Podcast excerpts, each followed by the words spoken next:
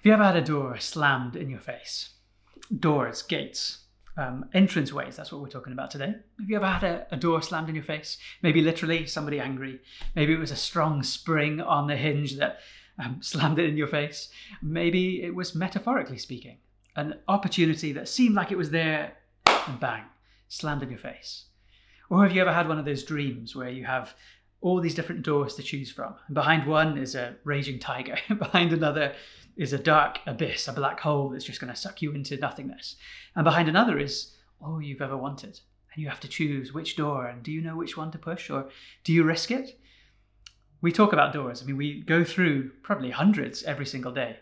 We talk about them metaphorically as opportunities, or when they're closed, they're opportunities missed. Uh, we talk about decisions for the future in terms of like, oh, I'm going to just push that door and see if it happens. We talk about well, choice paralysis. It's it's a thing where there are too many options to choose from, and you just don't know which door to push. You don't know where to begin. Metaphors run our lives. Our language is just full of them. If you want to think a bit more about metaphors generally, I kind of mentioned these the last few weeks. And this is a really helpful book uh, written by George Lakoff and Mark Johnson. It's called Metaphors We Live By. It's really, really helpful. I, I don't think that they're Christians. They're just interesting people who think about how metaphors rule our lives. The, the one that they start the book with is the arguments are war. We talk about arguments like that. So I win or I lose an argument. I might destroy somebody's position. They might make my argument seem weak. So we talk about argument as war, and they suggest, well, wouldn't life be different if you talked about arguments as a dance? Where instead of trying to fight and win and wrestle and kind of destroy someone, Instead, there were rules that centered around beauty and around um, looking after each other, around doing something and creating something constructive rather than destructive. Would we think about our discussions with others in politics, in daily life, in family life, in your school PTA, um, with the local council? If you thought of those discussions as dances rather than arguments, as um, constructive things rather than opportunities for destruction and victory and, and loss. Wouldn't that change the way that we lived? You see, metaphors aren't just about language. They're in our language, of course they are, but they also shape the way that we live, the way we think about ourselves, the way we think about the world, the way we see everything, and so the way we act. So, what does it mean that Jesus is the door? How would that change the way that we thought about him? Let me read you the passage for this week. There's well, metaphorical and literal doors in all sorts of places in our lives. And Jesus comes along and says this Very truly, I tell you, I am the gate for the sheep. All who have come before me are thieves and robbers, but the sheep have not listened to them. I am the gate. Whoever enters through me will be saved. They'll be safe. They will come in and go out and find pasture. The thief comes only to steal and kill and destroy. I have come that they may have life and have it to the full. Shall I read that to you again if you wanted to look it up in your Bible? It's John chapter 10, verse 7. There's so much in these few verses. Let me read it, just make sure we catch it. Therefore, Jesus said again, Very truly, I tell you, I am the gate for the sheep. We're the sheep, he's the gate. All who've come before me are thieves and robbers, but the sheep haven't listened to them. I am the gate. Whoever enters through me will be saved. They'll come in and go out and find pasture. The thief comes only to steal and kill and destroy. I have come that they may have life and have it to the full. Jesus says he's a gate, he's the door. What kind of a door? Well, the only door. That's the first thing we're going to look at today. is the only door for the sheep. If you want what he can give, if you want all that he is, if you want if you want really to know life and safety, you need to know Jesus. He's the only gate. And then, like I just said, he's the gate to safety and he's the gate to life, true life. Three things that we're going to look at today. Jesus is a gate. Well, like I said, gates, um, gates are things that open and shut. Gates are opportunities and they're risks. I wonder what kind of gates or doors you've been pushing recently. I wonder what it is you've been looking for and where you've been looking for it. I wonder if safety is something that you've been you've been yearning for uh, through the pandemic times, maybe you found yourself really nervous, really shy to go out, and thinking an awful lot about safety, about security, about peace, about having rest. I wonder what doors you're pushing to try and get that kind of safety, that kind of inner confidence and rest. I wonder if it's doctors' doors, literally, trying to find treatment, trying to find um, something that'll help you get through the day. I wonder if it's other people who you're kind of using them as doors, not necessarily in a wrong way, but you know, pushing on relationships and trying to get through others the safety that you need, or um, I what else it might be. Maybe it's literally the door in your house that you've redone, fixed the windows, done the door, got the security system installed, and you feel like your house is now a place where you're at rest, where you're safe, where is your castle. You're safe in there. I wonder what doors you've been pushing to, to seek for safety, or it might be belonging for you. Maybe you're trying to belong, and so you've been pushing on doors, places to go, to study, um, communities to be a part of, relationships or friendships or family stuff that you're investing in, kind of doors that you're pushing on to see whether through there might be belonging or it might be forgiveness. I wonder if you've been pushing on certain things to get you forgiveness. I wonder if you've been inflicting pain on yourself.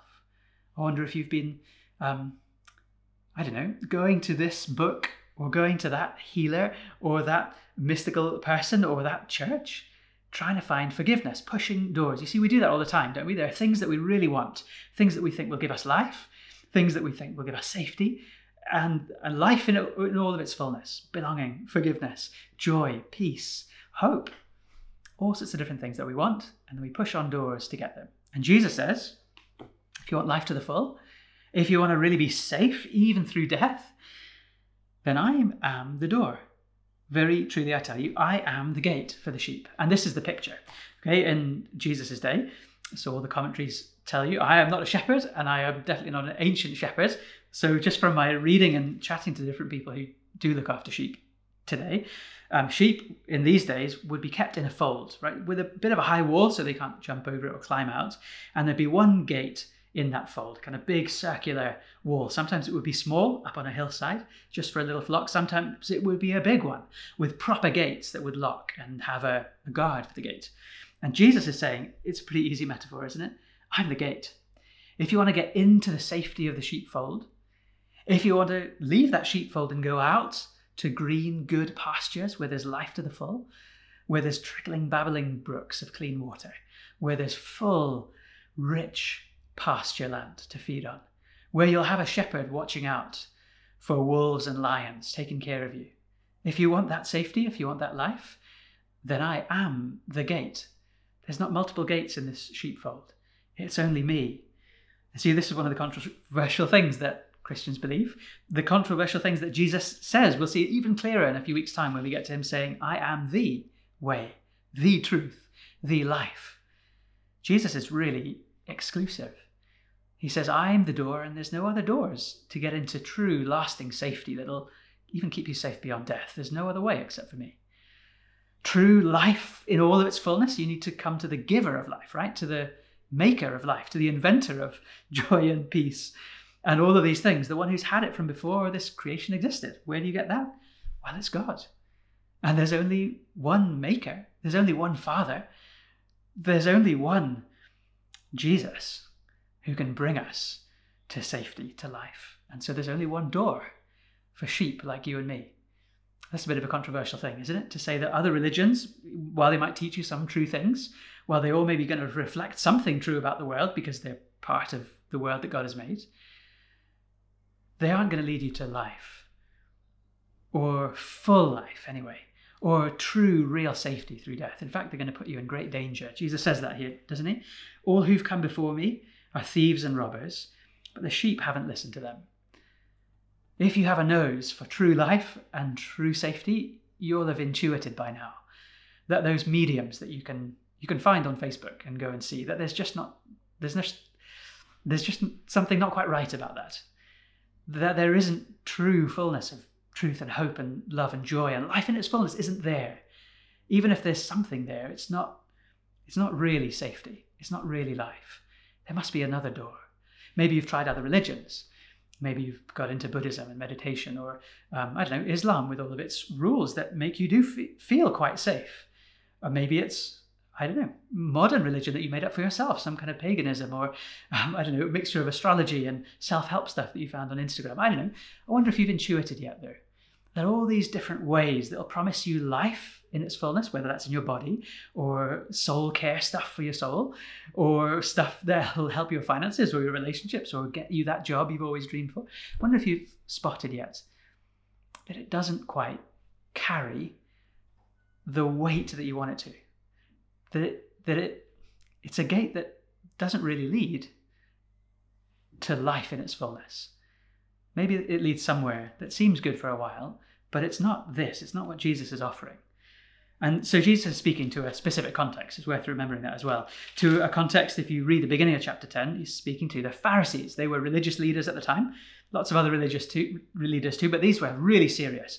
Whole lists of rules that you could keep that would get you closer to God, that would um, bring God's favor and blessing, that would make him listen to your prayers, that kind of thing. People who are very serious about religion, but Jesus is saying those guys, even those guys, are like thieves and robbers. If you read chapter 9, you could go back if you've got John's Gospel there and read the story, tragic story of a blind man who Jesus heals, but he happens to have done it on the wrong day, or so the religious people think. And so they make a big fuss. They drag this poor guy who's been blind from birth, but Jesus has healed him, drag him before a religious court, and they give him a really hard time. And then they drag his parents in, and they're like giving them a really hard time. And they eventually they kick him out of the synagogue because this guy is trusting in, hoping in, believing in Jesus who's healed him they kick him out of their religious community, out of the synagogue. And Jesus is speaking to those guys, and he's saying, All those people who've come before me, if they're leading you away from me, if they're throwing you out of communities because of me, well, what are they like then? They're thieves, they're robbers, they're people who will lead you to death. They'll steal, they'll kill, they'll destroy. They think that they're doors. They think they're leading you to life, but push that door, walk through it, and you do that at great risk to yourself.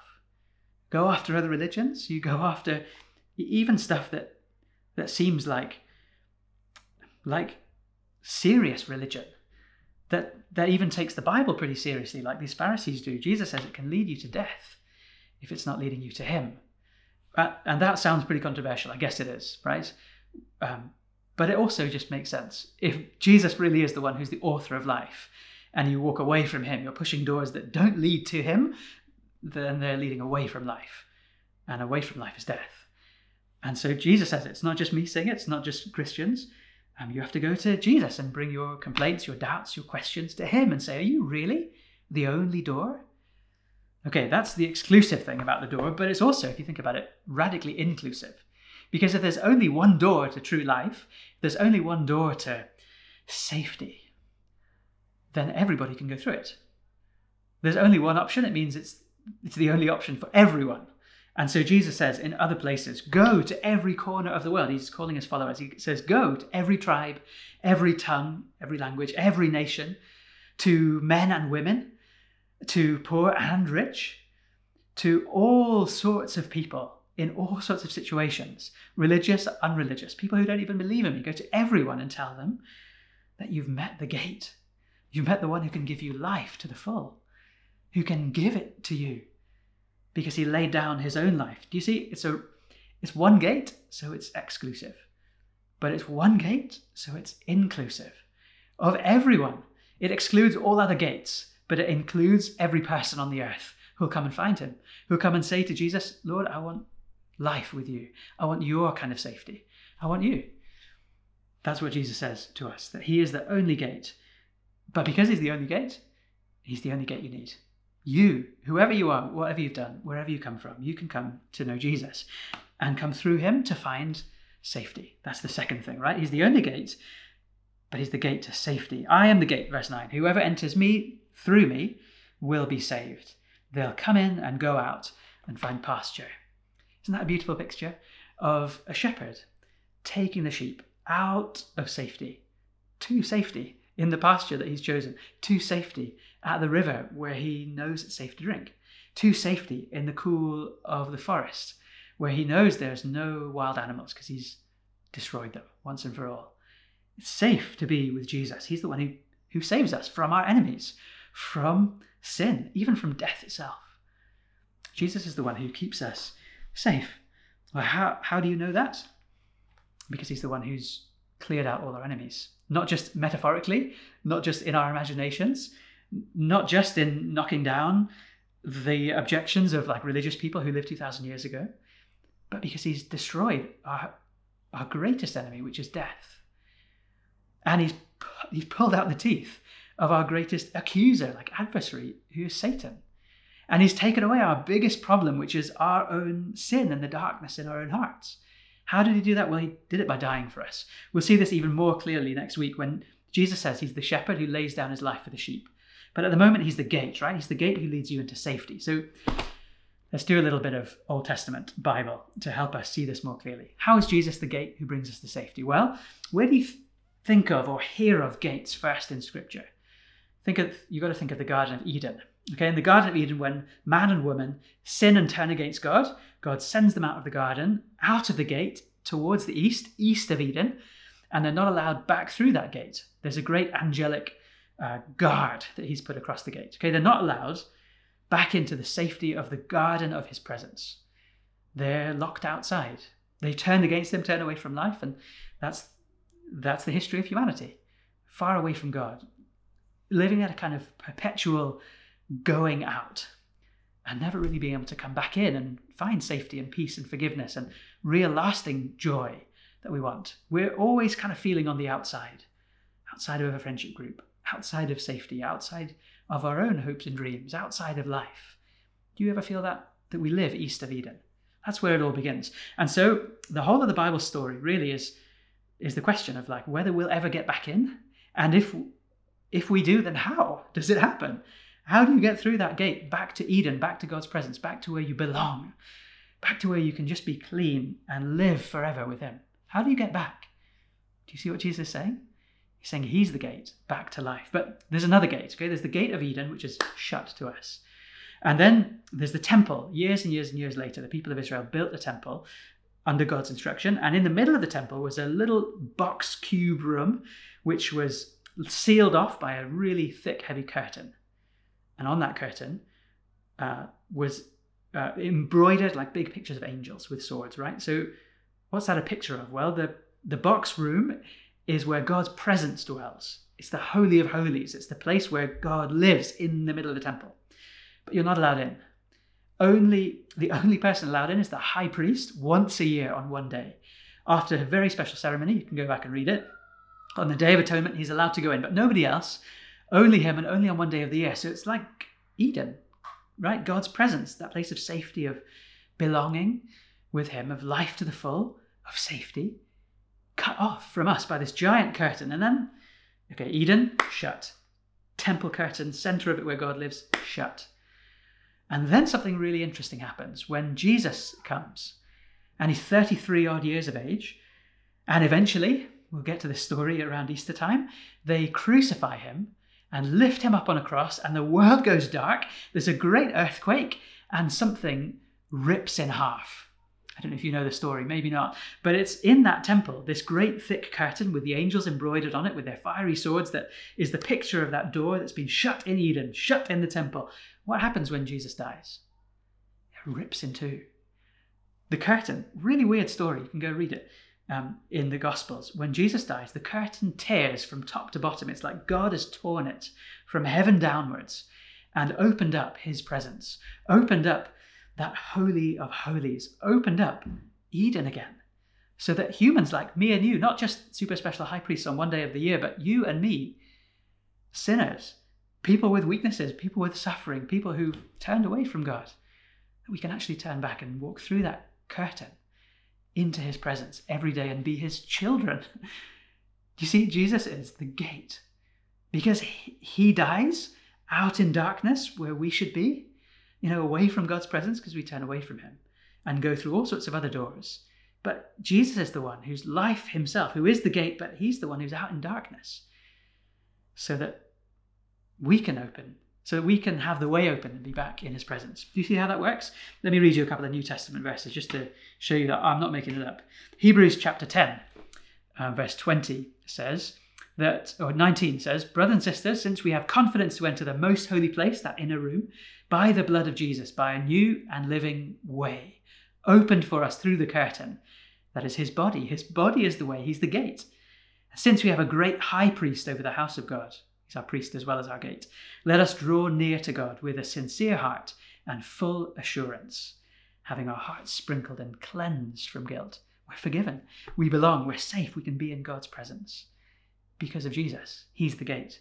There's another verse in Ephesians 2 that says, We're together, Jews and Gentiles, people from all corners of the earth, man, woman, poor and rich, everyone together have come to the Father through Jesus, the Son. Do you see where safety is? Do you see where life to the full is? It's in God's presence through Jesus, who's the gate. That's really all I've got for you this week. That's what Jesus means. We're sheep. What do sheep do? I was chatting to a shepherd this week. He said sheep tend towards two things they try and kill themselves, or they try and get themselves lost. That's what sheep seem to love to do throw themselves uh, over fences, get themselves tangled up in barbed wire, find a pond to try and drown themselves. Sheep, so my shepherd friend says, just seem prone to get themselves into danger. We need a shepherd to come and rescue us. We need a safe gate to bring us into safety. We need somebody good to lead us back through that gate out to pasture where we'll live life to the full forever. That's who Jesus is. We're kind of mixing our metaphors, aren't we? He's the shepherd who leads us in and out. He's the gate, and we go in and out with him. That's actually an Old Testament picture as well. You can go read the Psalms. Like Psalm 120, 121 talks about God watching over our going out and our coming in. It's in all sorts of other places in the Old Testament as well. It's about perfect peace and perfect safety, where you're not afraid to lock the doors at night, where you know that God is with you always, that even death can't touch you. It's that kind of confidence. My going out, as I go about my day, His presence is with me. As I come in to the people of God on a Sunday morning, as I go to bed, He's with me. I'm safe. As I get out to work, as I'm with my family, as I'm out to the doctor to hear that news I've always dreaded, I'm safe in His presence because He's the gate and I've walked through Him. So He's the gate to safety, safety in the presence of the Father, safety with God. He's the gate towards Eden. Can think a lot more about that towards heaven as well, even through death and out the other side. But He's the one who's the gate to fullness of life. Did you hear that at the end? This is our third thing.